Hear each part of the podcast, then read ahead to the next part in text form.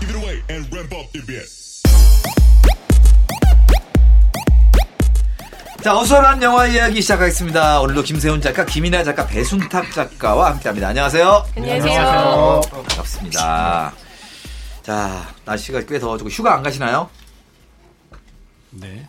왜요? 휴가를 안 간 지가 몇 년 됐어요. 그럼, 어, 네. 왜요? 휴가를 못 가요. 이제 강아지가 나이가 많아서 어. 애를 어디 맡기기가 몇 살이에요? 힘들어서. 이제 14살? 10살. 에이, 네. 14살이면 그래도 좀 더 살 수 있을걸? 근데 애가 아파요. 네, 아파요. 아, 그러니까 이게 하루에- 맞다, 맞다. 그본 것 같다. 음, 이 하루에 네. 먹이는 약이 한, 한, 한 6번인가 약을 어, 먹여야 돼서. 그 약간 노안이군요, 이제. 네, 누구 맡기기가 힘들어요. 혹시 아, 가족이니까. 근데 올해는 가야 될 수도 있어요. 저희 처가댁 칠순이라서 음. 가- 걱정이에요. 가긴 가야 되는데. 처갓집이라고 하고 처갓댁이라고 하는 걸 봤는데 그런 거예요? 푸니를 공경하는 아, 실수. 여기 휴가 가세요? 네? 휴가 가세요? 아, 요번에 억지로 8월 달에 원래 하시는 공연 거잖아요. 계획이 있었는데 좀 뒤로 밀렸어요. 밀어서 8월에 한번 가보려고요. 아 진짜? 네, 왜냐면 또 월간 중에 7월로 제가 휴가 노래를 네. 네. 웰컴 서머 여름아 어서 와. 어. 라는 노래를 했기 때문에 그래서 가야 여름이 됩니다. 그래서 여름이 빨리 왔구나 그 노래 때문에 책임지세요. 아니 장마는 여름을 안 치지. 어, 너무 너무 더워. 쨍쨍 써니해야 음. 치지. 여름 그 자체일 예. 때. 휴가 안 가세요? 저도 우리나라에서? 가야지 가야지 하고 못 가는데 이 진짜 가려고요. 아 근데 저는 음. 네, 가세요. 음. 약간 한 여름에는 못 가겠어요. 너무 더워서. 네, 가을 겨울 요때. 김연아 작가는 약간 가을 겨울이 좀 어울리는. 음. 그래요? 근데 좋아하는 계절인데 서울에 음. 있는 게 좋고 이동하는 게 싫은 거죠. 저는 뭐 어, 다음 달에 이제 다음 달인가? 아, 또 다음 일본가요? 달에 네, 또 일본. 역시 아. 대스타라. 아, 데스타가 아니고 셀럽이죠, 서머소닉 서머소닉 셀럽. 페스티벌 보러. 아, 성훈이 어, 배철수 그거 형이랑 약간 같이 어, 가겠네. 락- 락스타의 네. 인생이잖아요. 네. 지금 우리 김소연 작가님은 강아지 간변인으로 활동하시고 저는 생계예요.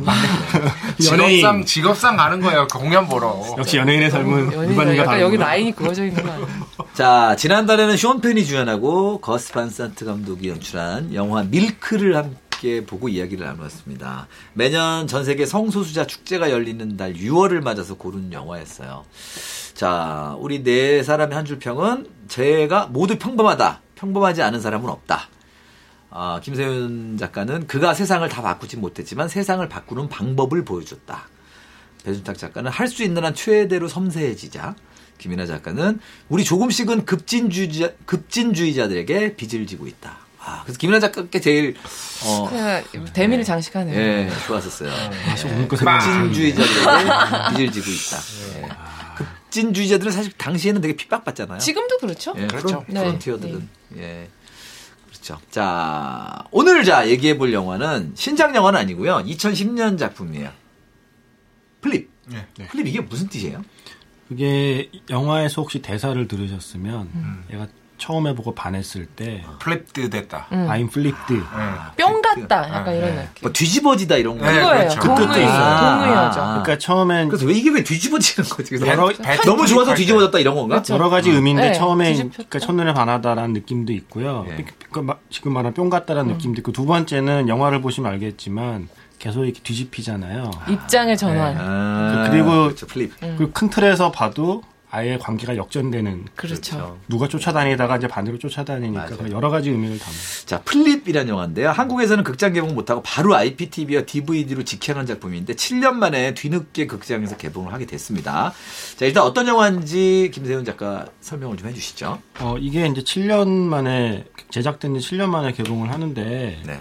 이게 그- 근데 혹시 왓챠 쓰세요? 저는 왓챠를 안 써서 저도 저도. 와차가 그게 뭐예요? 뭔지도 모릅니다. 아, 어, 평점 이런 거. 일종의 그 영화도 볼 수 있고 어, 평점 사이트 약간 그런 느낌. 예. 근데 거기에 아, 볼 수도 있고. 네. 네, 근데 거기에 무려 18만 명이 평가에 참여를 해서 5점 만점 중에 4점을 기록한 영화이고 녹색창 영화 평점이 9.45예요. 뭔 여기가 무슨 고- 공파도 음. 아니고 그래? 뭘 녹색 녹색 오빠 색이야. 기분 좀 낼 수 있는 거잖아요. 네이버라 그래, 네이버. 진짜 내가 하면 되는 거야. 싫어요. 엔사라고 할래요. 네이버.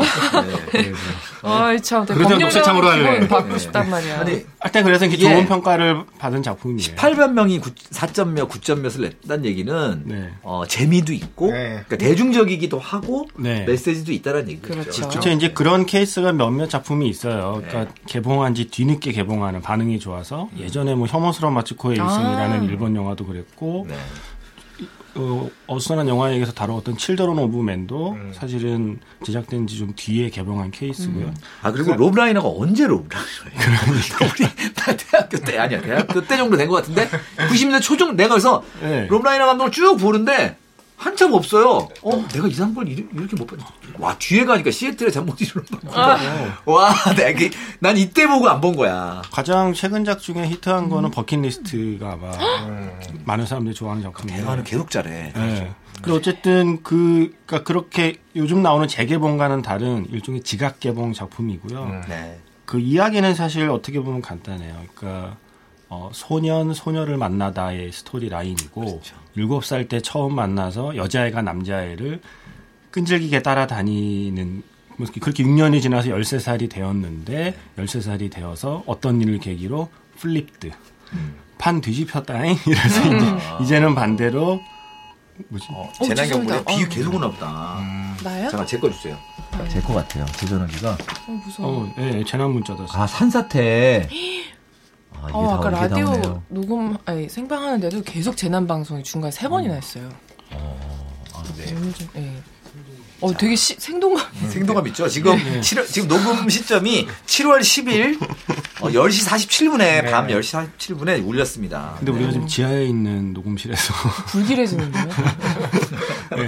깜짝 놀랐네. 네, 그래서 어쨌든 7살 소년 소녀가 13살이 되어서의 이야기 음. 간단한 스토리 라인인데 이야기는 사실 그렇게 간단하게 생각하고 봤다가 이야기의 결이 되게 많죠. 아, 그러니까 그리고 어, 굉장히 아마 이 영화를 보고 관점 그러니까 좋아했던 관점들이 되게 다양하고 다를 것 같아요. 제가 예전에 이 영화 언젠가 한 줄 평을 어떻게 썼었냐면 아이들이 나오는 아주 어른스러운 영화라고 한 저 줄 톡방에다 평을 어른 영화, 이거 어른 영화잖아. 맞아요. 아, 네. 왜냐하면 애들은 보면 네. 음. 별로 공감 포인트가 없을 수 있어요. 왜냐면 그 시기를 살고 있기 때문에.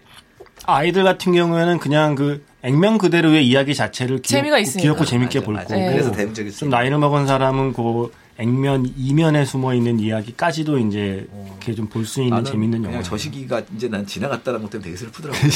아 근데 이게 원래 원작 소설이 있대요. 아. 근데 한국에 두 가지 버전으로 출간이 됐는데 아마 판권이 바뀌었었나 음. 보죠. 출판사가 바뀌면서 하나는 두근두근 첫사랑, 하나는 플라타너스 나무 위의 줄리. 이렇게 두 가지 제목으로 나온 음. 아, 줄리. 책인데, 예. 근데 이거를 어 이- 소설의 시점은 현재인데 음. 감독이 영화로 만들면서 자기 어린 시절로 배경을 바꾼 거죠. 아, 그래서 60년대. 나무도 바꿨네요. 음. 그렇죠. 음. 세콰이아 나무. 뭐. 근데 그걸 또 사전에 찾아보면 어디는 무화과라고 나오고 어디는 플라타너스라고 나와요. 아 그렇구나. 네, 그래서 사실은 번역하기 나름인데 그래서 예전 IPTV 번역 버전에는 무화과 나무로 나왔었던 걸로 제가 기억하거든요. 네. 근데 이번에는 아예 영화에서 뭐 시카모라고 아, 아, 예 시카모. 뭔가 번역하기 애- 애매하니까 아예 그냥 원래 나무 이름 썼더라고요. 근데 어쨌든 그러한 작품입니다. 네. 그렇군요.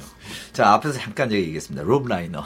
네. 롭 라이너 감독. 그냥 그냥 이 사람의 대표작만 말씀드릴게요. 해리가 세리를 만났어요. 아, 어머 어머 나 몰랐어. 그이 사람 30년 전부터 대가였어. 아니 분열이 사랑하는 이렇게 다- 영화들도 지금 그러니까. 장난 아이고, 아니다. 제가 이 사람 인정하는 건 이 사람 배우이기도 하면서 감독인데 문제는 히트한 영화의 장르가 다 달라요. 음. 해리가 세리를 만났을 쭉 때 가봐요. 미저리. 장르가 그러니까 이거, 90년 자 내가 대학교 3학년 때 나 데뷔하는 애야. 아니야 그러니까 쭉쭉 제목만 한번 쭉 그러니까 봐봐요. 80년대, 어. 90년대 영화 봤던 사람들은 잊을 수 없는 작품들이 해리가 세리를 만났을 때 미저리, 어퓨 굿맨, 개감동. You Can Handle the Truth라는 아, 대사가 나와요. 아, 어. 군, 군 법정 드라마죠. 네, 아, 잭 니콜슨하고 톰 크루즈 나왔던 어퓨 굿맨, 그다음에 대통령의 연인이라는 와, 멜로드라마, 신데렐라. 마이클 그다음에 더글라스인가 이거? 그쵸, 그쵸? 아네트 베닝 어, 넷플릭. 맞지 않나요? 아, 네. 맞아요. 그리고 사실 제가 개인적으로 되게 좋아하는데 한국에서 많이 히트 안 했지만 스토리 오브 이건 어스라고 몰라요. 이거는 정말 기혼자들이 보면 이 영화는 빠지지 빠질 수밖에 없는 정말 좋은 왠지 안 영화예요. 보고 싶다. 저, 저 아. 이거 그래서 아, 알겠다. 아, 브루스 윌리스랑 미셸 파이퍼 나온 영화인데 제가 이 감독 영화 미셸 파이퍼. 이 지금 스토- 우리 세대 너무 네. 나 소리 지르고 있어. 근데 정말 이 중에 가장 안 유명하지만 제가 정말 좋아하는 영화가 스토리 오브 어스예요. 제가 이거 결혼하고 한 5년쯤 지나서 봐. 어 아니야 결혼하기 직전에 이, 아 결혼하고 결혼하기 직전에 나온 영화인데 결혼한 직후에 봤거든요. 어, 영화 진짜 좋아요. 저런 나랑 라디오 할 때쯤 하지 않았어요? 저 2023년? 2000, 2002년에 그러니까 그쯤 그쯤에 네. 한 것 같았어요. 네. 그 다음에 최근작 아까 말씀드린 버킷리스트 모건 프리먼하고 제니콜슨 나왔던 영화. 전 그리고- 이거 제일 좋아했어요. 음. 그리고 사실은 이 감독 영화 중에 제일 유명한 건 스탠바이미죠. 아. 86년. 86년 그 노래 스탠바이인가요? 네.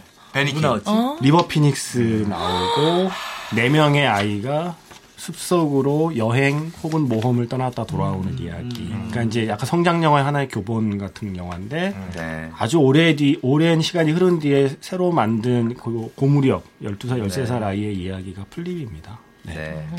그래서 이러한 배경을 갖고 있는 영화입니다. 그래. 그러니까 사실은 아, 그러니까 정말 드라마를 잘 만드는 감독이네요. 아니 생각해 보면 자기 어린 시절이 배경을 삼았더니 57년 이렇잖아요. 나이가 장난이 아니라니.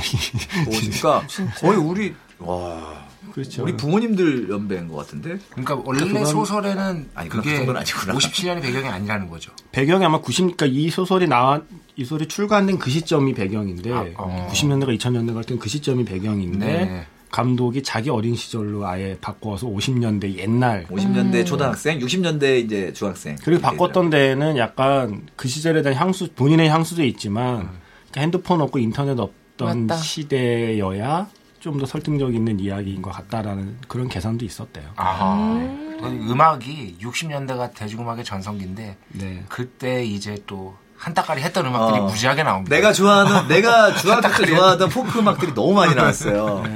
그리고 그때 시대가 미술적으로도 의상이나 이런 게 왜 삶의 환경이나 이 성향이 되게 극명하게 드러나는 좀 그런 시대인 것 같아요. 그리고 사실 미국 역사를 봐도 많은 이 할리우드에서 다뤄지지만 사실 전쟁 끝나고 미국 그때가 막 한참 모든 게 다 사실 이렇게 잘 나가고 그러니까 승전국으로서 네. 굉장히 굉장히 풍요로울 때죠. 그게 이제 그렇죠. 돈도 많고 미국이 이렇게 승전국으로서 풍요로울 수 있었던 이유가 영국 청년들이 이제 미국에 대한 동경을 갖는 게 되게 압축적. 영국도 어쨌든 승전국이잖아요. 음. 그런데 같은 승전국인데 폐허가 하나도 없는 승전국이 있는 거예요. 그렇죠. 우와. 그게 바로 이제 영국이 이- 영국 청년들이 자기는 온통 그 롤링스톤스의 믹 제거 인터뷰 보면 나오는데 우리 집 주변은 온통 전쟁터 그 네, 런던이 뭐 폐허인데. 폭격을 다 네. 받았잖아요. 네. 그런데 미국을 보니까 너무 화려한 거야. 미국 뭐 진주만 빼고는 공격당한 데가 없죠. 영국 70년대 헤비메탈 들어보면 네버 서렌더 저치리 막 그러면서 중장장중장 그나참 뭐지 아이언 메이든 그러니까 그러니까 사실은 그 시기에 대한 향수를 가질 수밖에 없는 게 자기 어린 시절이기도 하지만 어쩌면 많은 미국인들이 전체적으로 그 시절에 대한 향수가 있을 거예요. 네. 그러니까 대부분 좀 풍요롭고 뭔가 희망차고 미국의 중산층이라는 게 막 이렇게 막 꽃을 맞아요. 피우다. 막 늘어나고 막 아 그러니까 그랬던 시절의 이야기죠. 주인공이 사는 집이 못 사는 동네 설정인데 내가 잘 먹던데 뭐, 아 저게 무슨 50년대 저게 잘 먹어 아니 왜냐면 좀 못 사는 집이잖아요 마당을 가꾸지 않을 뿐 마당이 넓어. 빵, 빵도 잘 먹고 그 정도가 딱 중산층인데 차이가 있다면은 한 집은 그 남자인의 집은 이제 자기가 기- 소유였고 자가 그렇죠. 여기 세 그쪽은 네, 세 음. 살이었던 거고. 맞아요. 자, 아, 영화 어떠셨어요? 우리 표 작가는 좀 어떻게 보셨어요? 저는 좋아 좋아했다면 좋아한 관점이 어떤 건지 일단 첫 번째로 여러분들이 가장 좋아하실 건 저는 현대 영화가 너무 가끔씩 쓸데없이 길다고 길어지고 있다고 생각하는데 맞아요. 네. 네, 한 시간 반입니다. 정확하게 여기에서 일단 대만족을 느꼈고 어, 두 번째로는 그러니까 굉장히 그런 거죠. 어, 아까 하신 말씀과 동일한 건데 중간 중간에 마음을 툭툭 건드리는 대사들이 있어요. 맞아요. 네, 그게 너무 좋았던 영화였습니다. 맞아요. 네. 그 할아버지가 네, 그런 뱉는 영화라는 대사는 거죠. 그냥 다 그- 그러니까 저는 사실 할아버지 할머니를 본 적이 없어요. 저는 친할아버지, 친할머니, 외할아버지, 외할머니가 다 저 태어나기 전에 이미 세상을 떠나셔갖고 할아버지 할머니에 대한 막연한 로망이 있어요. 음. 주로 할머니에 대한 로망이지만 가끔은 약간 지혜로운 할아버지들이 영화에 나올 때 그런 거에 대한 로망이 있거든요. 이런 영화를 보면 항상 그 로망이라고 해주세요. 로망이라고 예, 해주세요. 로망, 아, 그렇죠. 할아버지 할머니의 로망 말고 그런 할아버지 할머니가 있었을, 그러니까 그런 할아버지 할머니가 있는 가족에서 크, 크는 건 어떤 걸까에 대한 약- 약간 궁금함이 있거든요. 이런 영화 보면 항상 그런 게 약간 충족이 돼요. 저는 조금은. 이게 같은 로망이긴 한데 반대로 이 부재로 인해서 로망이 있으신 케이스인데 저는 할아버지랑 어린 시절을 너무 재밌게 보냈었어서 몇번 말씀하신 거 예. 씨는 아, 할아버지하고 너무 예, 할아버지 그러니까- 정서를 잘 음, 할아버지가 나와서 그런 역할로 나오면은 일단 너무 행복하고 막 그래요. 맞아요. 마법 아주- 같은. 그러니까, 그러니까 그 김세윤 작가 같은 경우는 정말 아 그래 저렇구나 할아버지가 있으면 저런 지혜를 얻을 수도 있겠구나 그런 생각들도 얻었겠어요. 그러니까 제가 이런 형태의 성장 영화를 되게 좋아하는데 음, 이- 이런저런 성장 영화, 성장 영화를 제가 좋아하는 이유가 아 저런 가족에 사, 사는 건 어떤 걸까? 학창 시절이 저런 학창 시절을 보낸다는 건 어떤 걸까에 대한 내가 내가 경험해 보지 못한 것들이기 때문에 음. 그런 이야기들 되게 좋아하거든요. 그래서 제가 이 영화도 약간 그런 종류의 이야기였어요. 아, 그 막연하게 아 저런 가족, 저런 집, 저런 친구, 음. 저런 첫사랑, 아 좋다 하는 느낌으로 가득 차 있는 영화. 그래서 저는 이 영화를 그러니까 개봉하기 전부 딱 2014년에 처음 보고 그때부터 빠져갖고 여기저기 방송 가는 데마다 이 영화 얘기하고 음. 지면에도 쓰고 막 했던 이유가 그러니까 다시 봐도 또 재밌을까 했는데 극장에서 보니까 또 다르더라고요.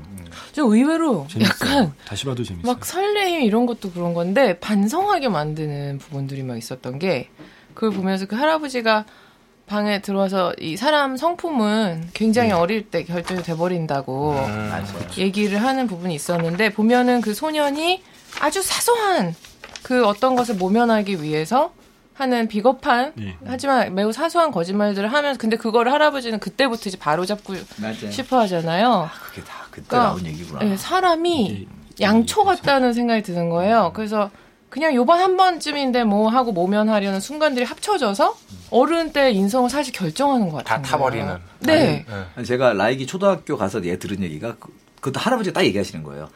초등학교 때 공부 공부하지 말라고. 그때 6학년 때까지가 뭐가 완성이 되냐면 가치관, 윤리관이 그때 형성된대요. 음. 그러니까요. 그러니까 평생 살아가는 윤리관이 그때 형성이 된대요. 어. 그래서 그때는 인성이 훨씬 중요하다. 그때 한미화가 제일 자연스럽게 시작될 것 같아요. 그 도서관 장면에서 보면 영화에서 그 소년이 이제 줄리 나 좋아하는 것 같아라고 얘기하려 하려 하니까 막 남자애가 야 그게 막 되게 별로라고 얘기하는데 그 순간에 화가 나는데 그냥 자기도 찌질해 보이기 싫어서 아 뭐 좀 그렇지 하잖아요. 근데 약간 살면서 그런 순간이 틀림없이 있었던 것 같은데 한 번 그렇게 하고 나면 그걸 합리화하기 시작하거든요 사람은. 음. 근데 그럼- 계속 어. 그거를 좀 후회하고 어, 예. 하죠, 하죠. 소년이. 근데 합리화해서 넘어가서 문제가 없으면 계속 합리화 어 이렇게 해도 되네. 고정화되지. 라고 이렇게. 학습되면 그게 인품이 되는 인품이 되는 거죠. 근데 거죠.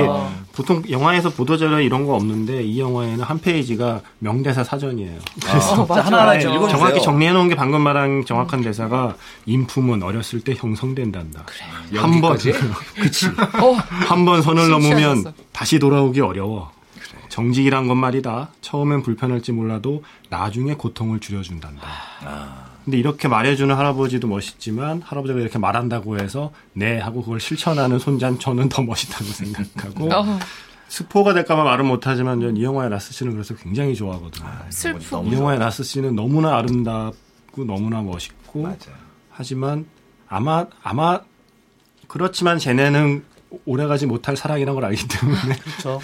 그러니까 그게 또 그런 슬프기도 거- 하고. 왜냐하면 저들은 결제 결혼하는 커플이 아니거든요. 절대 아니 그러니까. 그냥- 결혼하면 안 되지 않을까요? 아, 13살 때 만나서 그냥 아련한 있었던 일이 극화된 거잖아요. 음. 개인으로 쳤을 때 그잖아요. 근데 그쵸? 자기가 어릴 때 경험한 어떤 첫사랑이나 첫 연애가 그런 상대라면 그건 되게 행복할 거라는 운이죠. 생각이 들어요. 네. 그거는 그 남자애는 정말 많은 걸 갖고 태어난 거예요. 외모도 잘 태어났죠. 네. 근데 나는 그래서 그런 연애를 겪었다는 경험 자체가 굉장히 어. 그 아, 그러면은 좋은 보통 자산이죠. 처음 막 설레어 본 사람이 멋있다고 생각하는 것이 자기 취향으로 저는 많이 음. 영향을 미치는 것 같아요. 그러니까 서양 사람들이 약간 로맨틱할 수밖에 없는 게 어렸을 때 그런 세레모니가 너무 많아. 그 뭐지? 뭐 바구니 들뭐 뭐가 많죠. 어, 왜냐면, 왜냐면 벌써 초등, 중학생부터 뭐, 예를 들면 댄스 파티에 예. 누구 프로포즈하고, 할게 나랑 많아. 갈래? 이런 거를 벌써. 그러니까 할로윈. 나는 내가 중학생이라 생각하면, 미친 거 아니야! 그런 걸 왜! 막 이렇게 그쵸. 음. 한국 중학생이라면. 막, 그렇죠. 한국 중학생 정서에서, 자, 우리 오늘 댄스 파티 하는데 각자 저 여학생 반에 가서 신청하라 어. 그러면은, 막, 데모 날 거예요. 그리고 되게- 부모님한테 일단 차라리 말 안 하잖아요. 그런데 서양에서는 다 근데 가족들도 서양은- 다 잘 알고 맞아요. 뭐 어, 서양은 좀 그런 거니까 아 이게 표현 많이 하고 사랑에 대한 감정을 일찍 느끼게 하는 것들에 대해서 네. 예. 자연스러워지죠. 훨씬 음, 어릴 때부터. 보통 아니면은 한국 남성들이 특히 쑥스러움이 되게 오랫동안 어리 커서까지도 쑥맥들이 음, 많잖아요. 근데 그렇죠. 그게 사, 그 문화 차이가 있는 것 같아요. 그런 경험이 적고 그냥 막 남자들끼리 뭐, 얘기한 그렇죠. 음. 맞아. 환상이 전부고. 얼마 전에 저희 뭐 맞아. 그거 생, 그 생각을 한다. 저는 얼마 전에 그 저희 배준 국장님 있잖아요. 예, 배철수의 예, 마켓 배- 저랑 배준 이제 음, PD. 지금 저 배철수의 예, 마켓 예, 프로듀서 꽃, 그 이제 퇴근하는데 꽃을 이렇게 들고 가신 거예요. 그래서 음. 배철 선배님이랑 제가 아. 왜 꽃을 이렇게 하니까 아침에 이제 아내가 좀 기분이 안 좋은 것 같아서 사들고 간다고. 저한테는 있을 수가 없는 음. 아, 일이거든요. 원래 멋쟁이에요. 왜냐면 대접감조차도 그런 정도예요?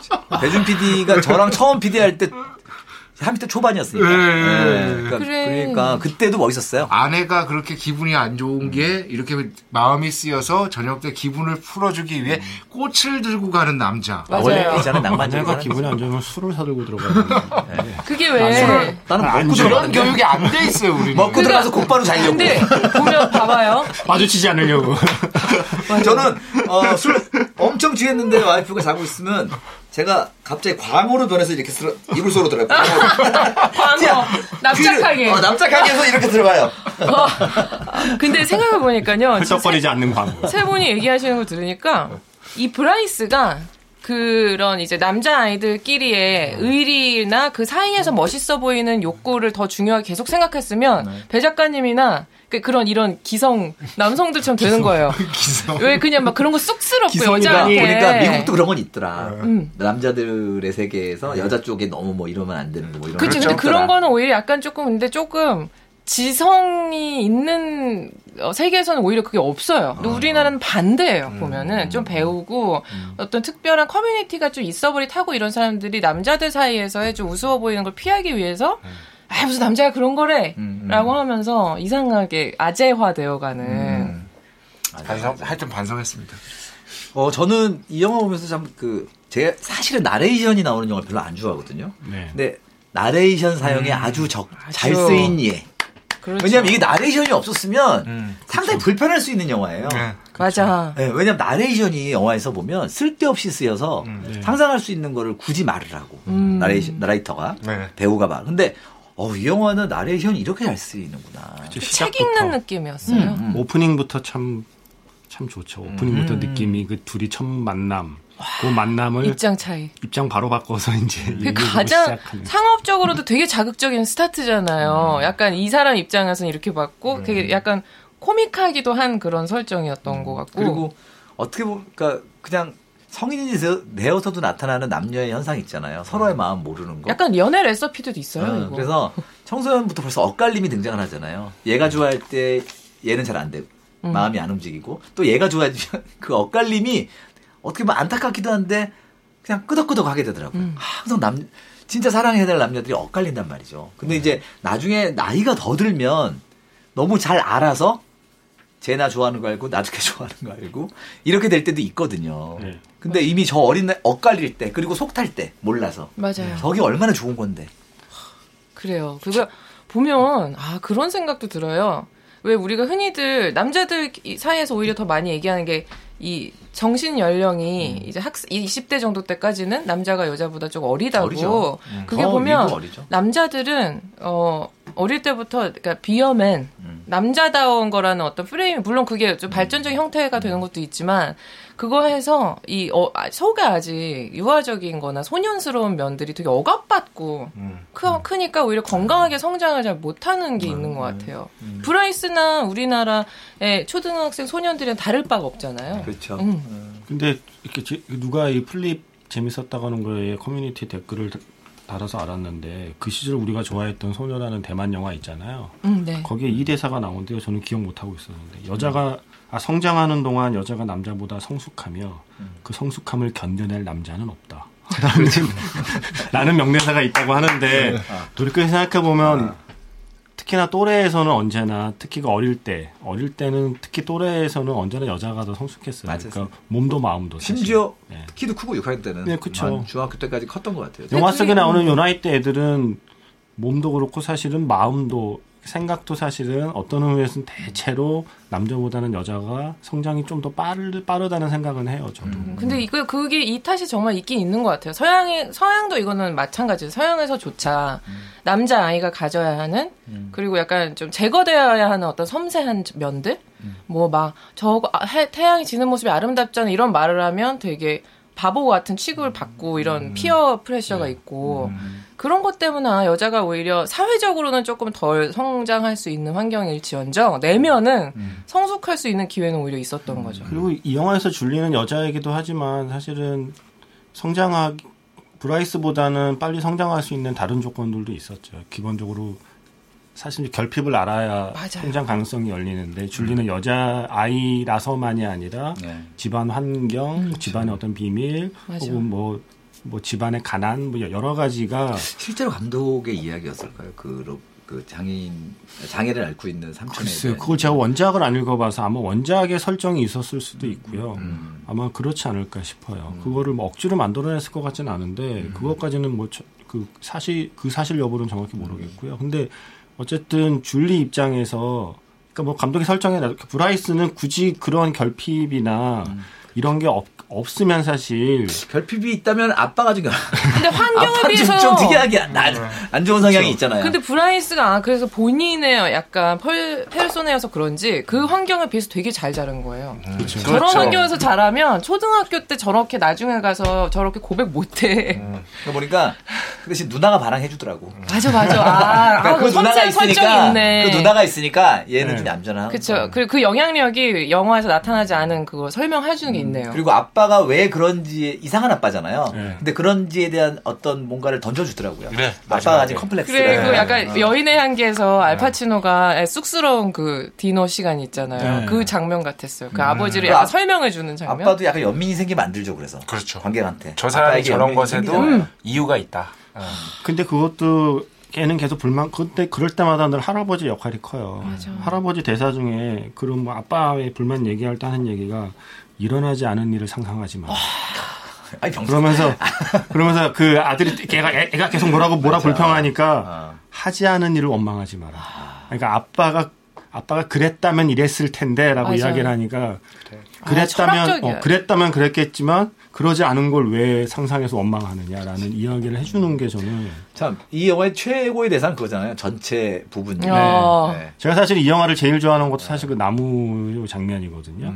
나무에서 이제 아버지 처음에 그게 저는 풍경화와 나무로 이어지는 그 이야기가 너무 좋은 게 사실은 성장 영화에서 다루는 성장이라는 거 있잖아요. 우리가 문학이든 영화이든 수많은 작품을 통해서 우리가 성장에 대한 이야기를 다양한 방식으로 하는데 저는 아, 성장이라는 게 뭔가에 대한 얘기가 거기 다 있다고 생각이 들어요. 그러니까 아빠가 이해할 수 없는 말을 하죠. A 입장에서는 이해할 수 없는 말. 소는 소일 뿐이고 풀은 그냥 풀이고 햇빛은 햇빛일 뿐이지만 음. 그걸 한 군데 모아 다 같이 모으면 마법이 일어난다. 음. 전체는 부분의 합보다 크다. 여기서는 이제 줄리 아빠죠. 네. 그쵸. 어. 근데 줄리가 이게 뭔 소리야라고 네. 생각하는데 어느 날 이제 하늘에 날렸던 연이 나무에 걸리면서 음. 그냥 우연찮게 나무에 올라가서 잠시 걸터앉는 순간 석양을 보는 거죠. 근데 똑같은 석양인데 조금 왜 우리 죽은 신의 사에 보면 키팅 선생님이 제일 먼저 올라 수업 들어가서 책상 위에 올라가라고 그러잖아요. 그러면서 다른 눈높이로 세상을 보라고 그 의자에 앉아서 보는 거랑 책상에 올라가서 보는 세상만 해도 다른데 땅에서 보던 석양과 나무에서 보던 석양이 완전히 다른 거죠. 근데 그때 줄리의 멘트가 이, 그 아빠의 그 딸이라는 게 줄리의 멘트가 그때 그 뭐라고 했었냐면 거기 또 명언집에 네. 며칠간이고 나무에 앉아 세상을 바라봤다. 네. 여자 목소리를 해주시면 안 돼요. 해질녘 하늘은 가끔 자줏빛으로 물들었고 가끔은 타는 듯이 붉게 물들었다. 그 어. 한때는 또 일출도 보러 네, 올라가고. 그 노을을 보며 아빠의 말을 떠올렸다. 음. 전체는 부분의 합보다 크다는 말이 비로소 머리에서 가슴으로 옮겨왔다. 음. 아, 그, 저런 그 부럽다. 대사가 막연하게 아빠가 해준 말이 뭔 뜻인지 몰- 음. 머릿속에만 있었는데 그걸 가슴으로 느끼는 순간이 성장인 거예요. 그리고 또 중요한 대사가 그런데 부분의 합이 전체보다 못한 사람이지. 그러니까 어쨌든 전체가 부분의 합보다 못. 어, 못한 그러면서 거. 브라이스한테 그 얘기를 하잖아요. 그런 아이였다. 걔는 전체 전체가 부분의 합보다 못하다. 근데 걔는 철학자가 될 것이야. 근데 어떤 아이가 다 그 해안이잖아 이거 해안. 다른 아이는 하지 못하는 생각을 하는 거잖아요. 네. 그러니까 다른 아이들 보면서 제가 예쁜가 안 예쁜가를 보는 동안 얘는 쟤는 전체가 부분의 합보다 큰 아이일까 작은 아이일까를 본다는 것 자체가 얘는 이미 다른 성장을 하고 있는 거예요. 그렇죠. 그러니까요. 그런 사- 애가 별- 얼마 없죠 사실. 근데 그 그러니까 영화지. 아니 근데 환경은 그러니까 영어지기도 한데요. 그 환경을 보면 그 이제 그런 줄리의 집에서조차 부부 싸움이 일어나잖아요. 음. 근데 그래서 화내는 아빠와 화내는 엄마를 보고 줄리가 너무 충격을 받아서 자고 있을 때 가족이 한 명씩 들어가서 그렇죠.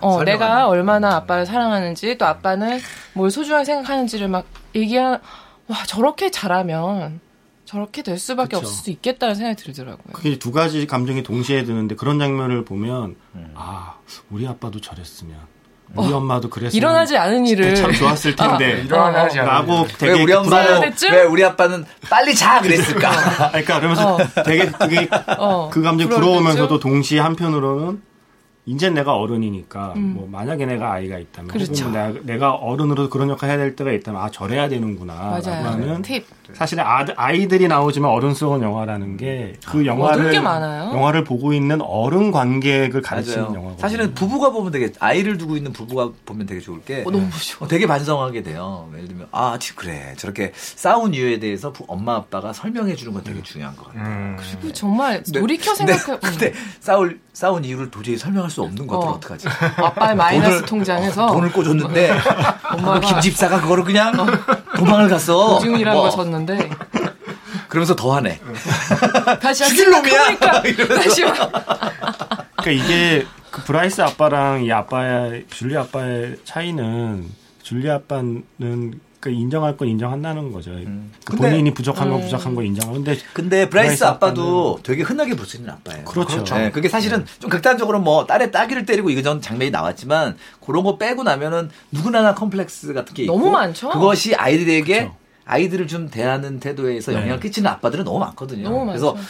약간 이상한 아빠가 아니고 나는 원래 평범한 아빠처럼 같은- 보였어요. 그쵸. 그 아, 그 소녀의 정도만 돼도 저는 괜찮은 아빠라고 양반이죠. 딱이 정도는 뭐 음. 이러면서 봤어요. 근데 정말 그 브라이슨의 아빠가 제일 좀 많이 흔한 캐릭터고 소녀 네. 쪽에 줄리의 아빠 쪽이 조금 판타지에 가까운 아빠죠. 음. 맞아. 음.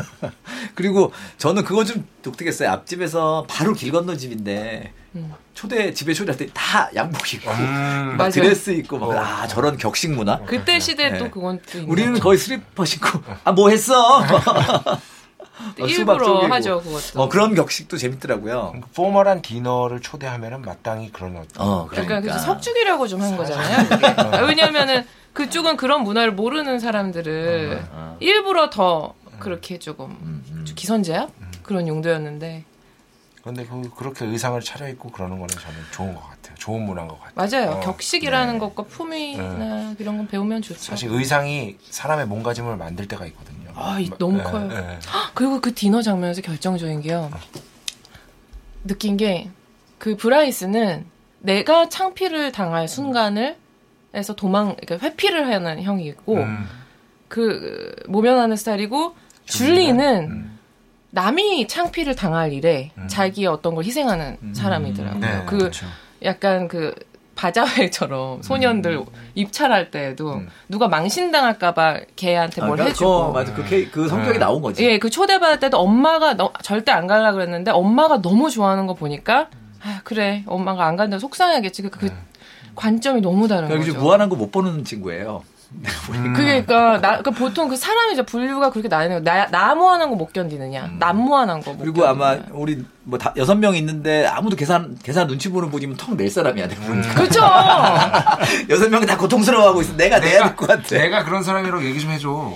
나는 지금 얘기해도 어 맞아 내가 그런 사람인 줄 생각하고 있었는데 다들 하여튼 근데 우리 모임 다 내가 계산했는데 내가 지금 와 인정 저희 다 정수리를 좋아하죠 그런 아. 생각은 하지만 동작이 느려서. 근데 그 보면 그러니까 줄리아 브라이스는 어, 그러니까 나쁘게 보면 사실 자기적으로 설정한 설정이긴 해요. 그러니까 브라이스와 모든 면에서 반대되는 음. 네, 약간 선악처럼. 환경의 줄리. 그래서 사실 줄리가 겪는 성장을 모두가 겪지는 않지만 근데 그 차이가 뭔지를 생각해 보면 실제 생활에서 이렇게 생각해 볼 거리들이 많이 생기거든요. 그러니까 음, 맞아요.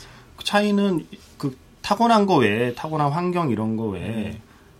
줄리는 나무에 올라갔고 음. 브라이스는 올라가지 못했잖아요. 줄리는 거기에서 전체가 부분합보다 크다는 걸 머리에서 가슴으로 느꼈고 브라이스는 못 느꼈고 그 차이가 사실은 성장의 그 속도의 차이를 만든다고 생각을 하거든요. 음. 그러니까 살면서 어릴 때 어릴 때 하는 사람마다 하는 그 서로 다른 다양한 경험에 따라서 사람의 성장의 차이가 생길 수밖에 없다는 아, 생각을 네, 하게 그게 돼요. 그러니까 경험이라는 게 이제 방향성인데 한 번은 위로 올라가고요 줄리가 그러니까 수직으로 올라가고 음. 그렇죠. 음. 한 번은 삼촌 만나러 수평으로 네. 이렇게 뻗어나가잖아요. 음. 근데 사실 브라이스는 계속해서 집 학교 집 학교 외에는 아무것도 안 나온단 그러네요. 말이에요. 동선에서 네, 설명 동선 자체가 위로 한 번 올라가고 줄기는. 옆으로 한 번 가고. 그러니까 이게 성장 영화의 가장 가장 고전적인 그 이야기 패턴이 뭐냐면 스탠바이 미 같이 옛날 거기 있던 애들이 숲에 한번 갔다 온 네. 뒤에 그런 나레이션이 나오거든요. 잠깐 숲에 갔다 왔을 뿐인데 자기가 살던 마을이 작아 보이는 거거든요. 그러니까 그 순간 성장이 시작된 맞아. 거거든요. 음. 네. 가끔 네. 저도 구이동에서 오래 자랐는데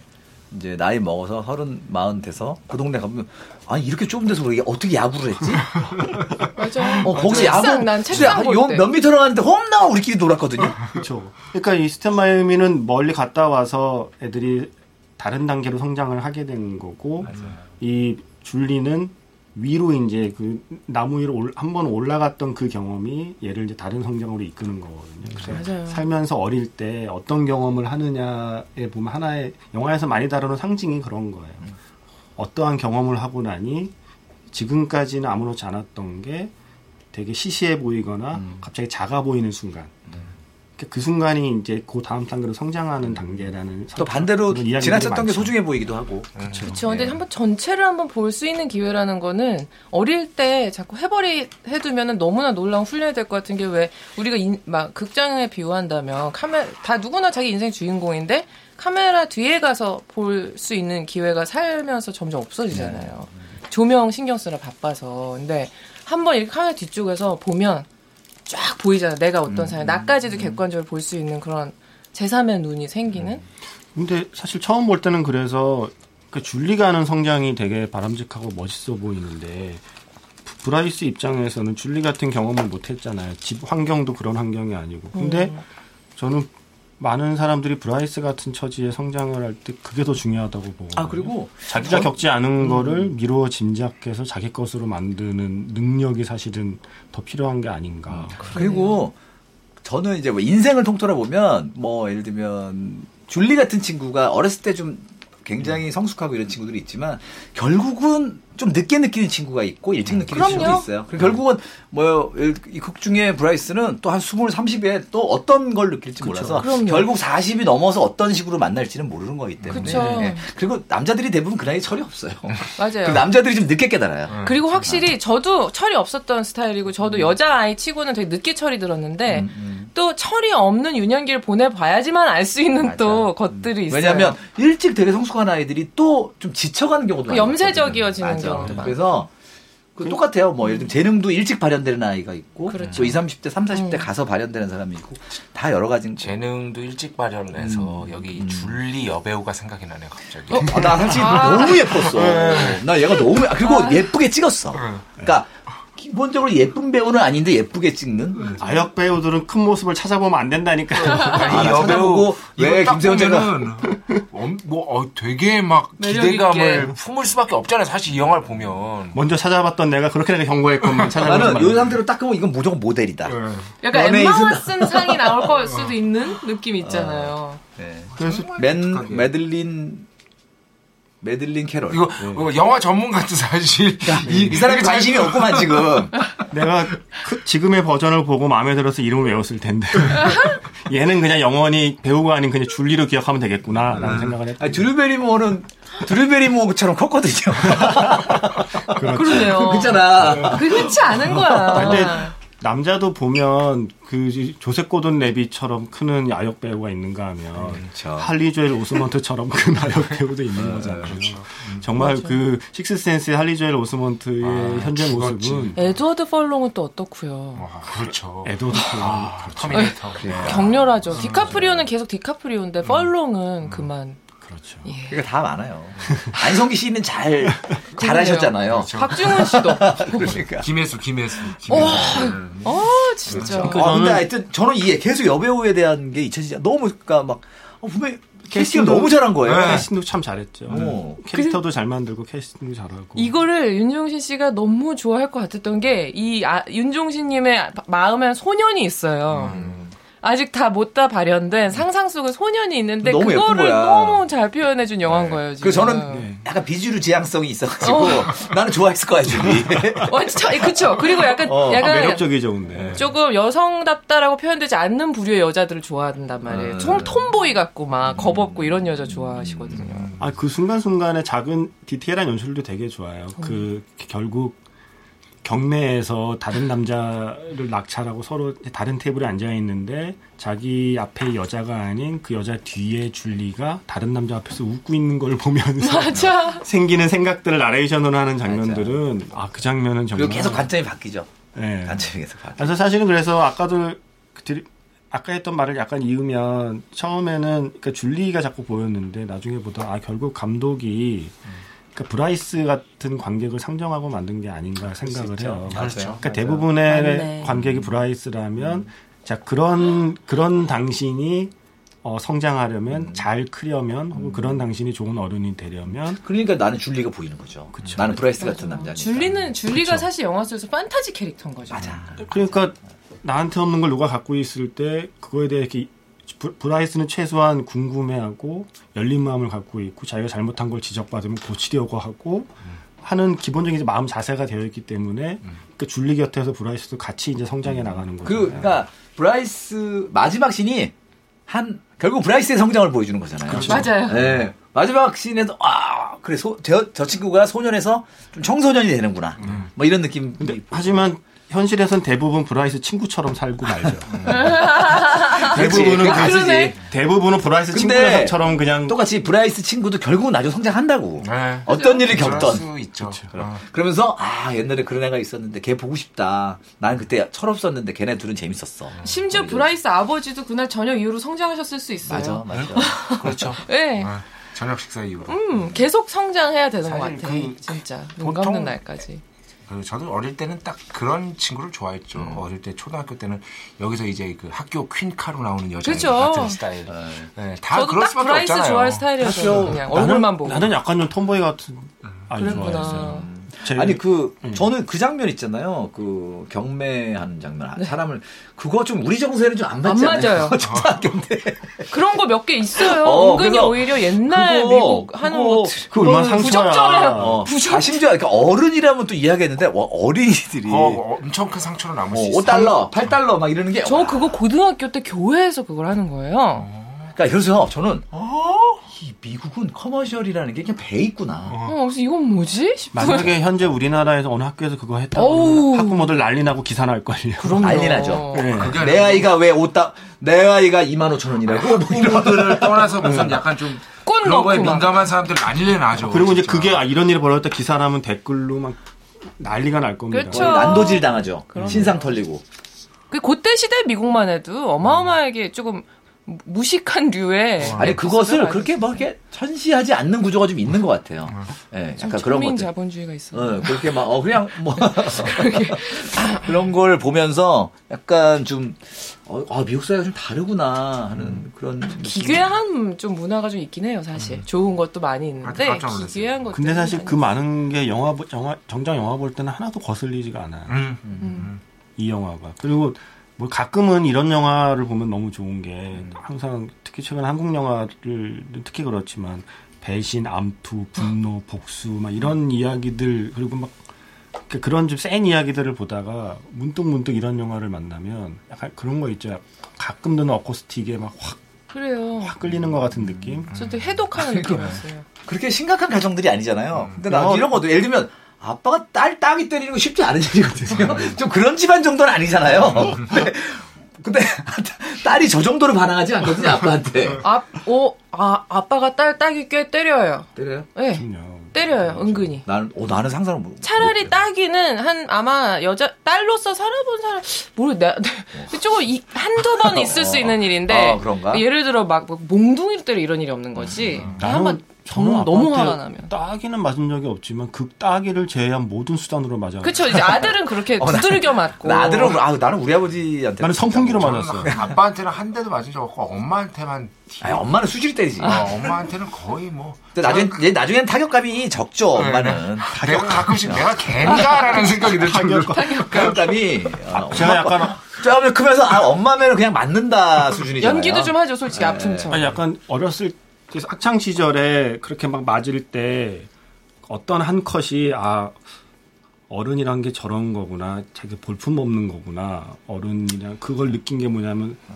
욱하는 마음에 아빠가 선풍기를 들어서 나를 내리친 다음에 나는 방으로 들어가고 한참 있다가 방 밖으로 나왔는데 그 망가진 선풍기를 이렇게 혼자 혼자 드라이버로 고치다가 날 보더니 갑자기 성질을 내면 음. 이 새끼 너 때문에 하면서 하는 그 모습을 딱 보는 순간 아 어른이란 저렇게 보잘것없고 볼품없고 네. 사실은 찌질한 우리가 거구나 어른이 하는 돼 거를. 우리가 어른이 돼 보니까 어른이 참 볼품 없다는 거 생각하게 되거든요. 되거든요. 짠하죠. 아, 짠해. 그거 보면. 그래서 사실은 그 저는 이 영화 외에도 많은 그 어린 시절을 그린 성장 영화가 음. 사실은 아 되게 다 향수에 젖게 만들어서 아, 저땐 저랬지가 음. 전 목적이 아니라고 생각하거든요. 왜냐하면 왜냐하면 그때 하지 못한 성장을 계속 지금도 해야지 해야지 하는 사람들에게 음. 이제라도 성장해야 돼라고 말해주는 영화라서 그런 걸 좋아하거든요. 음. 그리고 뭐 이건 뭐 그냥 내용적인 얘기가 아니고 그 내가 헐리우드 영화를 보면서 뭐 여러 가지 가장 많이 보는 장면이 학생들이 학교에 오면서 그 약간 무슨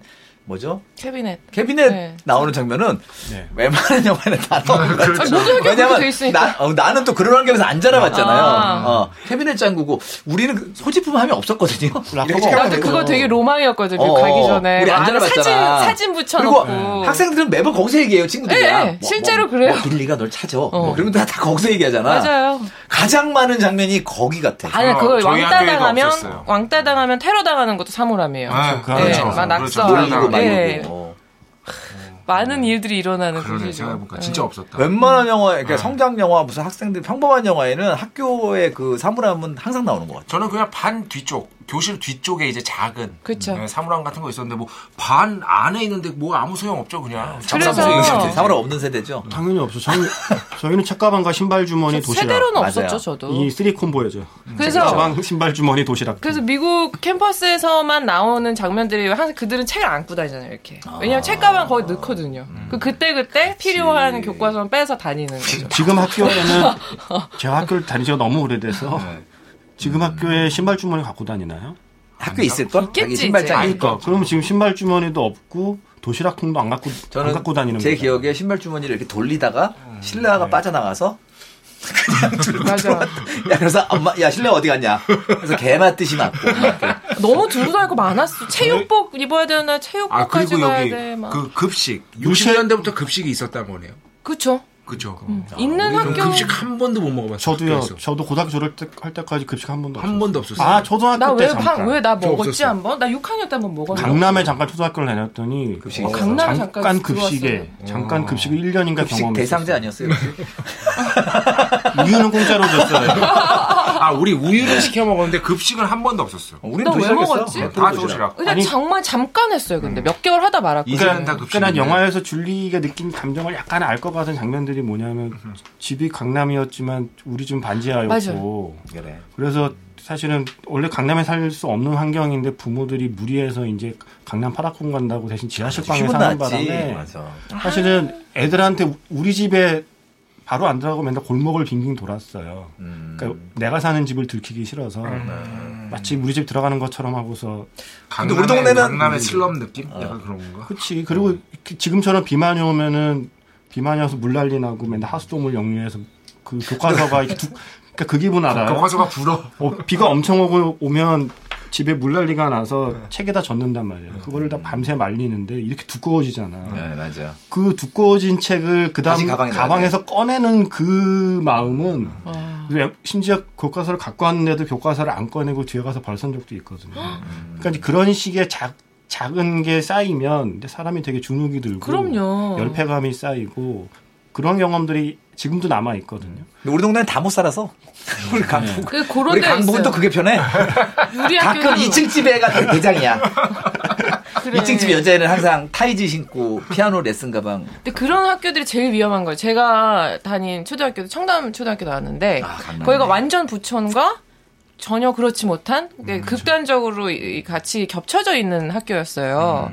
근데 물론 소수의 소수의 조금 잘 못 사는 웬만하면 친구들이 좀 있는데 살죠, 청담은. 아니 아니 그 그때만 해도 그 아니, 청담 제가 다닐 때도 이게, 이동역- 이게 음. 그 과도기였어요. 네. 예, 그렇지 않았어. 지금 같지 않았는데. 근데 그런 데가 오히려 왜 극단적으로 상류층 아이들과는 별로 그 뭐라 그래야 돼. 이질감 못 느껴요. 그건 다른 세계라. 근데 그런 데 안에 반에서 일어나는 약간 음, 미묘한 차이에서 받는 상처들이 되게 큰 것 같아요. 음, 그렇죠. 미묘한 차이에서 오는. 근데 결국 자존감. 어쨌든 시간이 지나면 그 상처도 영양분이라는 거예요. 그건 맞아요. 그래요. 어, 왜냐하면 그 상처에 대항하는 저항력도 생기고 음. 그래서 저는 항상 그런 얘기하거든요. 아이들이 서러움도 겪지 말아야 되고 컴플렉스도 없어야 되고 그렇지만 저는 음, 그건 아니라 아니지. 어렸을 때 겪어볼 거 다 겪어봐야 돼요. 맞아요. 어, 그게, 그게- 얼마나 이게 맞아요. 자양분이 되는데 그게 조금 다른 이야기긴 하지만 그 신문 기사를 봤는데 독일의 놀이터 디자인 전문가 그 놀이터를 디자인하는 전문가가 한국에 와서 한국의 놀이터는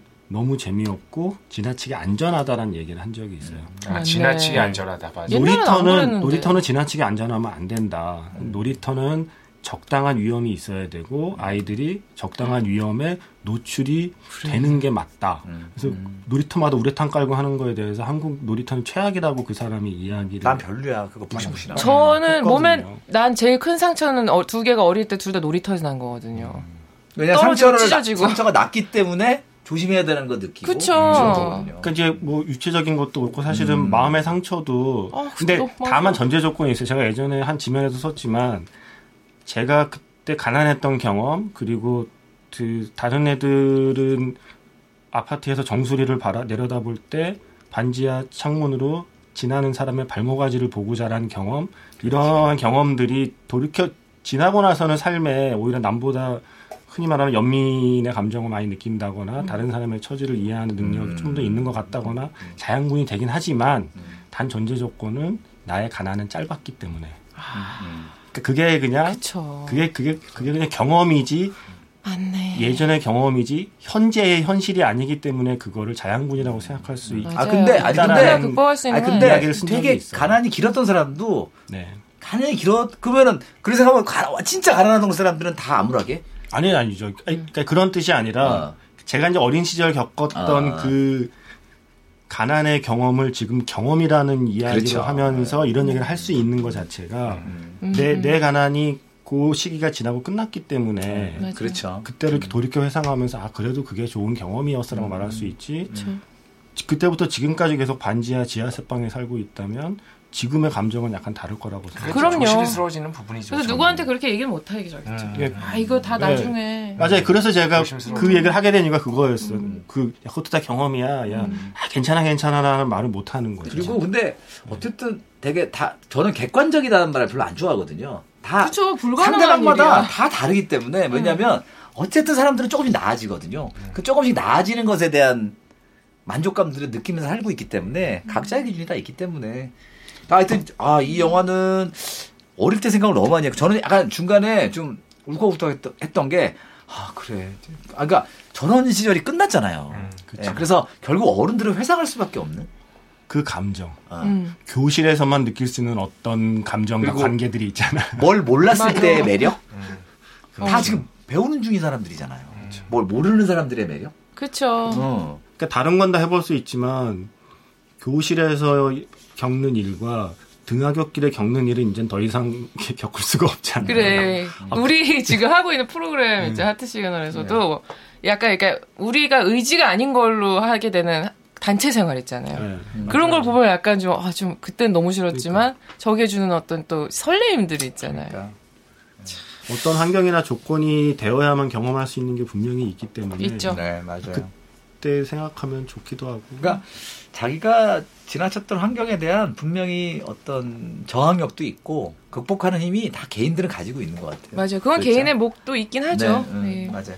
자, 오늘 이제 어, 플립 꼭 여러분들이 보셨으면 좋겠고 어, 방금 보는 씨는 어른들 부모님들이 보면 되게 좋을 영화가 아닌가. 오히려 어른들이 보는 보면 음, 사실- 실은 그쵸. 이거 애들은 몰라. 음. 애들은 어른들이. 그냥 재미있는 이야기로 볼 수 있는 네. 영화고 자기네들 약간 연애 네. 어, 청소년 연애 이야기 근데 우리 연, 어른들은 지금 오히려 애들은 청소년 연애 청소년 얘기라면 좀 센 영화를 보고 싶어 할 거예요. 그치, 어, 오히려. 음. 그러니까 더 예쁘고 막막 어? 그래요. 지금. 걔가 어린 왕자 같은 것 같아.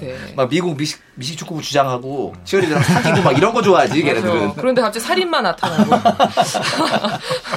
해리포터 이런 거 좋아하죠. 그래서 CGI 그거 가 라이기가 라이기가 얘네들 해리포터 좋아해요. 들어가야. 그러니까요. 저도 지금 좋아합니다. 그냥 그냥 이런 현실적인 학교 교실의 현실 현실적인 학교 그보다 얘기를 왜 악마니겠어. 좋아해?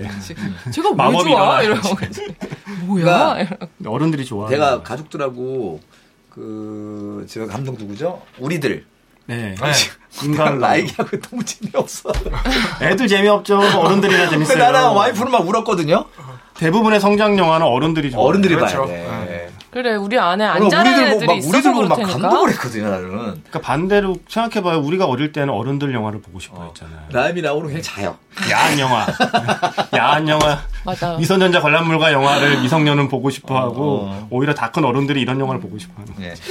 자, 한 줄평 네. 해주시죠. 자, 누가 한번 떠오르신 분, 나 지금 생각 못했어요. 아 진짜? 저요? 아, 나 나부터 저 해야지. 있습니다. 음. 저 빨리 빨리 하고 자, 자. 그 작가. 근데 네. 처음 하면 항상 네. 불리하던데. 어, 다름을 받아들일 때 성장은 시작된다. 저는 부분의 합보다 큰 영화. 부분의 합보다 큰 영화. 아, 부분 부분이 많고, 아. 총. 그러니까 이제 부분 부분도 재미있지만 음. 영화 그 부분이 다 합쳐진 영화의 전체는 그렇죠. 부분의 합보다 큰. 그게 크다라고 어떤 창작물의 느꼈어요. 특징 중에 하나죠. 예. 예. 음. 나 지금 안 저는 했는데 어떡하지?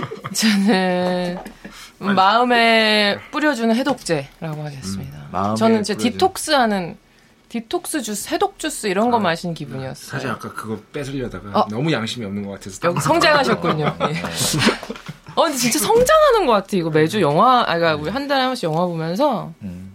아, 이게- 그럼요. 예. 왜냐면, 나, 나이 들수록 대충 줄, 아, 이- 그거 그런 영화구나. 그럼 이런 메시지가 있겠지 하고 추측하고 말지. 음. 직접 안 보게 되는 게 있어요. 김영화 작가가 얼마 전에 알쓸 어. 시점에서 또 그 얘기했잖아요. 문학 작품을 읽는 가장 기- 이거. 큰 이유 중에 하나는 우리가 모두 다름을 알기 맞아요. 위해서다. 저도 그 얘기 이 얘기 나 감동적이었어요. 되게 좋아해. 그러네요. 이게 아, 사실 김영하 작가 그 예, 얘기. 어. 문학말이 아니라 영화도 같은 거거든요. 김영하 작가님은 우리 우리 모두가 사실은 전부 다 진짜- 다르다는 거를 확인하려고 아, 진짜 보는 워딩이 좋으세요. 네. 제가 작가잖아요. 네. 사실 모임도 하고 있는데 하, 그러니까 좀- 좀 많이 놀래요. 제가 이 말만은 제, 가 그냥 한 시간 동안 듣습니다.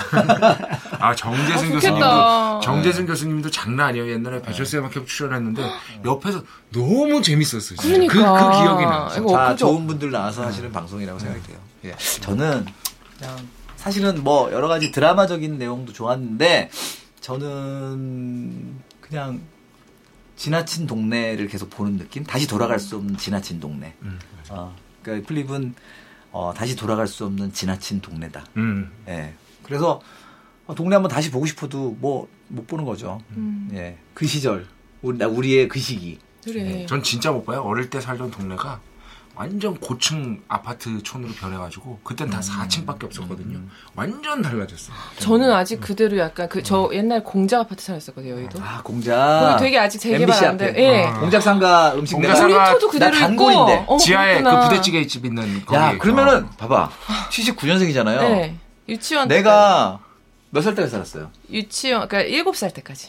아 그러면 아니겠다. 내가 공작상가에서 막 만취됐을 때 나술 먹고 만취돼서 지나갔겠는데 그 앞에. 공작상가 유명한 그때- 거예요. 이 2층에 수, 어, 저 수제비 그런 지하에 것도 없었어요. 그때 바로 만든 2층에 수제비 바로방 아세요? 있고 바로방 아세요? 2층에 바로방. 2층에 도이치오프라고 있어요. 도이치오프 아직도 있어요. 바로방 모르시는구나. 네. 바로 만든 바로빵을 바로 농부와 먹- 바로 닭동네. 그맛을 모른다는 거. 농부와 누구나 닭동네랑 동네. 어. 아, 저기 이 영화 속에 나오는 브라이스랑 줄리 나이 때 제가 살던 동네는 최근에 아주 핫한 동네가 됐었죠. 어디요? 박근혜 대통령 자택이 있는 삼성동. 박근혜 대통령 자택 바로 그 앞, 앞길이 앞길이 저희 집이었어요. 작아요서 작아? 아니죠. 반지하 새빵이었다. 대박. 자가. 어떻게든 샀어야지. 그 다음에, 그 다음에 거기서 밀려나서, 거기 한전 그쪽 아니야? 밀려나서 이상한 그 다음 집 지하에서 제가 연탄가스를 마시고 죽을 뻔했죠. 아니 자꾸 이렇게 우리를 웃- 약간 웃기 어, 나 지금 머쓱한 어렸을 때 기억하나? 나 어렸을 때 기억해. 내 기억에. 나도 아, 막 가난했어. 아, 나 진짜 내가- 풀어 오늘. 내가 그때 사- 가난한 다시 인생을 갑자기 아, 어머, 뭐 우리, 가난 우리는 배틀 한번 해. 하지만 3대적 박탈감이 컸다니까. 아, 3, 4학년 때 저는 제가 3, 4학년 때면 79년입니다. 79년, 70. 네. 제가 이제 빠르잖아요. 나 그때. 79년, 78년에 어, 우리 엄마 아버지는 어, 엄마 아버지만 연탄을 갈 수 없다. 그래서 저하고 제 동생도 새벽에 불침번이었어요. 그러니까 새벽 3시에 연탄 갈아야 되니 깨라. 그래서 제가 일어나서 연탄을 이렇게 구멍을 맞추다가 가스를 마시고 어머 어머 어머, 어머. 그런 근데 기억이 저는- 있어요. 근데 저는 약간 되게, 그럴 때 보면 약간 그런 운명 같은 게 있는, 있는, 그 수호천사가 있나 봐요. 네. 저에게 수호천사는 방이었어요. 방위? 네. 방위병? 저는 이제 연탄가스인지도 모르고 뭔가 졸려서 집에 누워 잠이 들었는데 저희 아버지 민방인지 뭐 무슨 통지서를 가져온 방이가 문을 두- 두들겼는데 웬만하면 갈 텐데 미친 듯이 문을 두드린 거예요. 미친 듯이 그 통지서를 아. 왜냐면 그거 아, 통지서 못 어머, 주면 어머. 예. 그러고 이제 개나 짖지 소진이라고 않거든요. 생각해나 예, 통지서를 주고 가겠다고 미친 듯이 그래서 내가 네. 어, 잠결에 소심해. 거의 나와서 기억이 안 나는데 문을 열자마자 제가 쓰러졌대요. 그래서 저는 그 방이 덕분에 저도 그런 하죠 그래서 살았어요. 저는 이거 아마 좀만 지났으면 죽었어요. 이런 건 뭐 편집될 수 있겠지만 저는 초등학교 때 그러니까 아동 음, 성추행범이었던 거죠.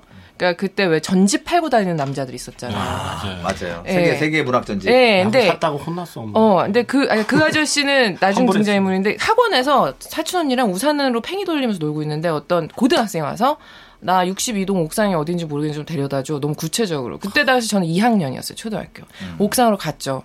뭔가 모를 공포감? 근데 그 공포감이 너무 어렴풋한 거야. 그럼 남자의 무서움은 모를 나이니까. 그렇죠. 네. 아, 그렇지. 그때 그때 어떤 사고가 일어날 뻔했어요. 사춘 막 이렇게 막 전화 이렇게 그러다는데 갑자기 그 전집 판매원 아저씨가 소변을 보러 옥상에 올라오신 거예요. 그 여신이 희한하네 또 그러니까 소, 소변을 보러 아 그때는 옥상까지. 근데 많이 왜냐면은 계속 다녀야 되니까 화장실 거기서 이제 네. 하면 안 되는데 거기서 오신 건데 그분 아니었으면은 저는 정말 그분의 불법 의식이 오히려 불법식이 저 인생에 남길 수 있는 어마어마한 트라우마를 노상방뇨가 살렸구나. 예, 옥상 방뇨가 옥상당하고 아 그러네요. 근데 이 아름다운 영화 얘기하다가 어, 갑자기, 갑자기 그러니까 어린 트라우마 나이가 지나, 이야기를. 지나, 죄송합니다, 그러니까 저 때문에. 돌아오지 않는 우리 나이 또는 돌아오지 않는 저 정서잖아요. 네. 사실 저렇게 저는 형이 학적인 얘기를 한 게 아니거든요. 저는 그 시절, 알았습니다. 그 그러면- 정서, 저 알았어요. 정신 세계에 대한 얘기인데 이 사람들은 너무 형이 학적으로 그러면 얘기를 하는 그 거야. 방금 하신 얘기를 형이 상학적인 이야기로 마무리를 하면 타르코프스키가 얘기했습니다. 뭐라 그랬어요? 우리는 잃어버린 시간, 놓쳐버린 시간, 음. 아직 성취하지 못한 시간 때문에 영화관에 간다. 그 아, 진짜 세상에. 그거다. 영화를 네. 이거예요. 보는 이유가. 우리가 잃어버린 시간을 보러 영화관에 그래도 그리고 또 음악도 맞아요. 또그 시간으로 돌아가기 위해서 들어요. 그 시대 음악을. 그렇죠. 그래서 다시 LP도 찾는 거고 음. 또 그런 것 같아요. 간다. 그게 결국 문학이나 영화나 아, 문화 문화가 결국 그 역할을 음악이나 해주는 게 다, 다 존재하는 게 그거죠. 그러니까 현재도 얘기하지만 왜냐하면 그런 문화의 영역이 아닌 영역에서는 지나간 거는 사실 쓸데없고 음. 그냥 지금 혹은 미래가 중요하다고 이야기하는 게 흔히 말하는 경제나 삶의 영역이잖아요. 네. 그럼에도 불구하고 문화는 아니야 지나간 것도 다 쓸모가 있어. 왜냐하면 하고 말을 하는 게 다 이런 종류의 뭐 음악, 문화, 문학, 영화라고 생각해요. 그 저는. 저는 사- 사실 사람들이 음악에 한해서 10대 20대 때 들었던 음악에 얽매이는 그게 어느 정도는 인간 본성에 맞다. 어, 왜냐면 그럼요. 계속 신곡만 듣는 거는 그냥 아니 그 직업적으로 하는 거지. 지금도 신곡은 10대 20대가 들어요. 네, 그러니까 그러니까요. 그들의 그들 시대의 음악이잖아요. 네, 네, 네. 그게 인간 그리고 본성에 맞는 거 결국 그리고 그때가 흡수하는 시기인 것 같아요. 네, 이 맞아요. 3, 20, 30이 넘으면 이 흡수하기 그 사실은 이제 세상을 떠난 해철이 형이 그런 얘기를 했거든요. 그 형은 어차피 나 인터뷰도 해줘야 되는데 네. 그 형은 참 웃긴 게 스물 나 스물 둘그형 스물 세살 때가 나한테 그런 얘기를 하더라니까. 야 이제 우리 아 그러니까 90년 90년이니까 스물 세넷 그형그 형이 스물 넷나 스물 세세 그 형이 나한테 뭐라 그랬냐면 스물 넷밖에 안 된 네. 사람이 자기 집에서 나랑 잠실에서 장미 아파트에서 이렇게 막 삼겹살에 소주를 먹으면서 야 음악 계속 들어야 돼 왜? 우리 지금 음악 다 들었어. 지금 이제부터는 흡수가 안 돼. 프로 프로로 나서면 더 이제 업자로서만 듣는다는 음. 거예요. 아 저거 그렇죠. 저거 저런 거 배워야지 뭐 이렇게 하고 감상을 안 한다는 거야. 음. 음. 그 얘기를 그러니까 내가 그거를 나는 막 꽤 있다가 느꼈거든요. 이, 이 형은 난 사람이구나. 줄리 선배네요. 그러니까 되게 빨리 그러니까. 느끼는 사람이에요. 그럼 그런 사람들이 있어. 어. 그래서 그래, 지금 난 보면 사람이지. 지금 내가 그 형이 세상을 그러니까 브라이스고 떠나고 줄리였구나. 아, 그쵸. 그렇게 보면 네. 엄청 빨리 흡수하는 사람, 아 깨닫는 사람. 나무야 먼저 올라간 거죠. 그쵸. 네. 뭔지 알아. 그러니까 뭐가 바나나 좋은지도 나무에. 알고. 맞아, 맞아. 그러니까 앞서갔던 거예요. 그러니까 그런 사람과 친구가 된다는 것도 행운이에요. 그러니까요. 그러니까 내가 행운이라는 게 네. 음. 그 브라이스가 네. 사실 공일업이 정성호 씨도 그렇고 이미 고등학교 때 섭렵을 했더라고요. 음. 그 나는 이제 뒤늦게 좀 알아가려 그러는데 맞아요. 그 약간 어깨너머로 배우고 그 귀동량들이 결국은 자산이 되더라고. 요 음. 맞아요. 그러니까 그 사실 브라이스가 그런 사람들을 하는 일찍 거죠. 만났던 거. 어. 네.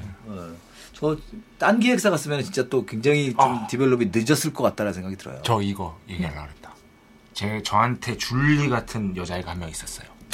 4학년 때인데 걔 이름도 기억이 안 나는데 걔가 반장이고 제가 부반장이었거든요. 4학년 때 맞을 거예요. 4학년 때. 그런데 어느 날 걔가 이제 미국으로 이제 가족이 다 떠나게 된 거죠. 그리고 그날 이상하게 걔가 이제 떠난다고 하고 아침에 갔는데 제 책상에 편지가 있었어요. 편지가. 해군의 편지요? 그래서 걔, 걔가 저한테만 소름이 젖어있는. 어. 저한테만 남기고 간 거예요. 걔 이름이 지금 갑자기 기억이 안 나는데 그래서 그 편지를 대충은 어떤 내용이냐면 순탁이 네가 옆에서 지켜봐 하는데 한마디로 제가 어릴 때 진짜 재수 없었거든요. 왕따를 음. 당하면 너무 잘난 척을 많이 음. 해서 그런 걸 좀 고쳤으면 좋겠다. 그때부터 이런 그랬구나. 식의 아예 우와. 편지. 그래서 그걸 엄마한테 보여드렸더니 이런 애는 평생 사귀어야 되는데 뭐 뭐 그 기억이 아직도 아, 나요. 어머니도 훌륭하시다. 네. 또 어떤 엄마는 이게 네. 무슨 우리 아- 아들내미야 남의 집 아들내미야. 우리 엄마가 지 그러나 나라 잘해. 잘해. 어디서 어, 누구야. 어느 집에 누구야? 그 애가 아직도 기억나요. 한번 그런 보고 편지를 받고도 왜, 왜 고치지를 못하고 지금까지 잘난 척을 하고 있는 거야? 그 기억이 나요. 네. 편지 하나 놓고 가세요. 제발 네. 제발 좀. 내용을 하나도 기억 안 혹시 나는데. 아, 좀 조용했으면 좋겠어요. 야, 그리고 이 편지를 90명의 친구들에게 전달해라. 제가 사주를 봤는데 네. 조용히 하래요. 잘난 척밖에 없습니다. 그래요. 아, 오늘 참 좋은 영화 봤습니다. 우리가 사실은 조금 무거운 영화들을 계속 좀 했었고 메시지가 강한 영화들을 많이 했는데 사실 이 맑고 영화도 메시지가 없는 영화는 절대 아니죠. 네. 그렇지만 굉장히 빠른 템포로 볼 수 있고 좀 이야기가 어, 우리가 그동안 우리 워- 저 예, 하면서 제일 좀 보기가 힘들었던 영화들이 뭐가 있었나요? 좀 늦게 넘어가는 노래. 나는 그 사울의 그것도 힘들었잖아. 사울의 아들. 사울의 아들 내내 지치만 세일즈맨 뭐 이런 영화 들 같은 거는 진짜 집중해서 봐야죠. 예, 근데 하여튼 오랜만에 툭툭툭툭 예. 웃기도 하고 울기도 하는 영화를. 근데 우리가 봤습니다. 제일 신나게 얘기했어요. 음, 앞다투어 막 나 이거 생각 저거 생각 이러면서. 맑고 예쁘죠 영화 네. 이런 영화 좋아 이런 영화 좀 만들고 맞아. 이런 영화 내 좀 안에 만들고 아직 그래요. 맑은 아이가 있다고 한국에 믿고 사도. 싶어. 예. 자, 어, 다음 달에 또 역시 새로운 영화로 만나보도록 하겠습니다. 감사합니다. 감사합니다. You go, go. How low do you go? How low do you go? Go. How low do you? How low do you? How low do you? How low do you go? Go, go, go. How low do you go when the beat drops?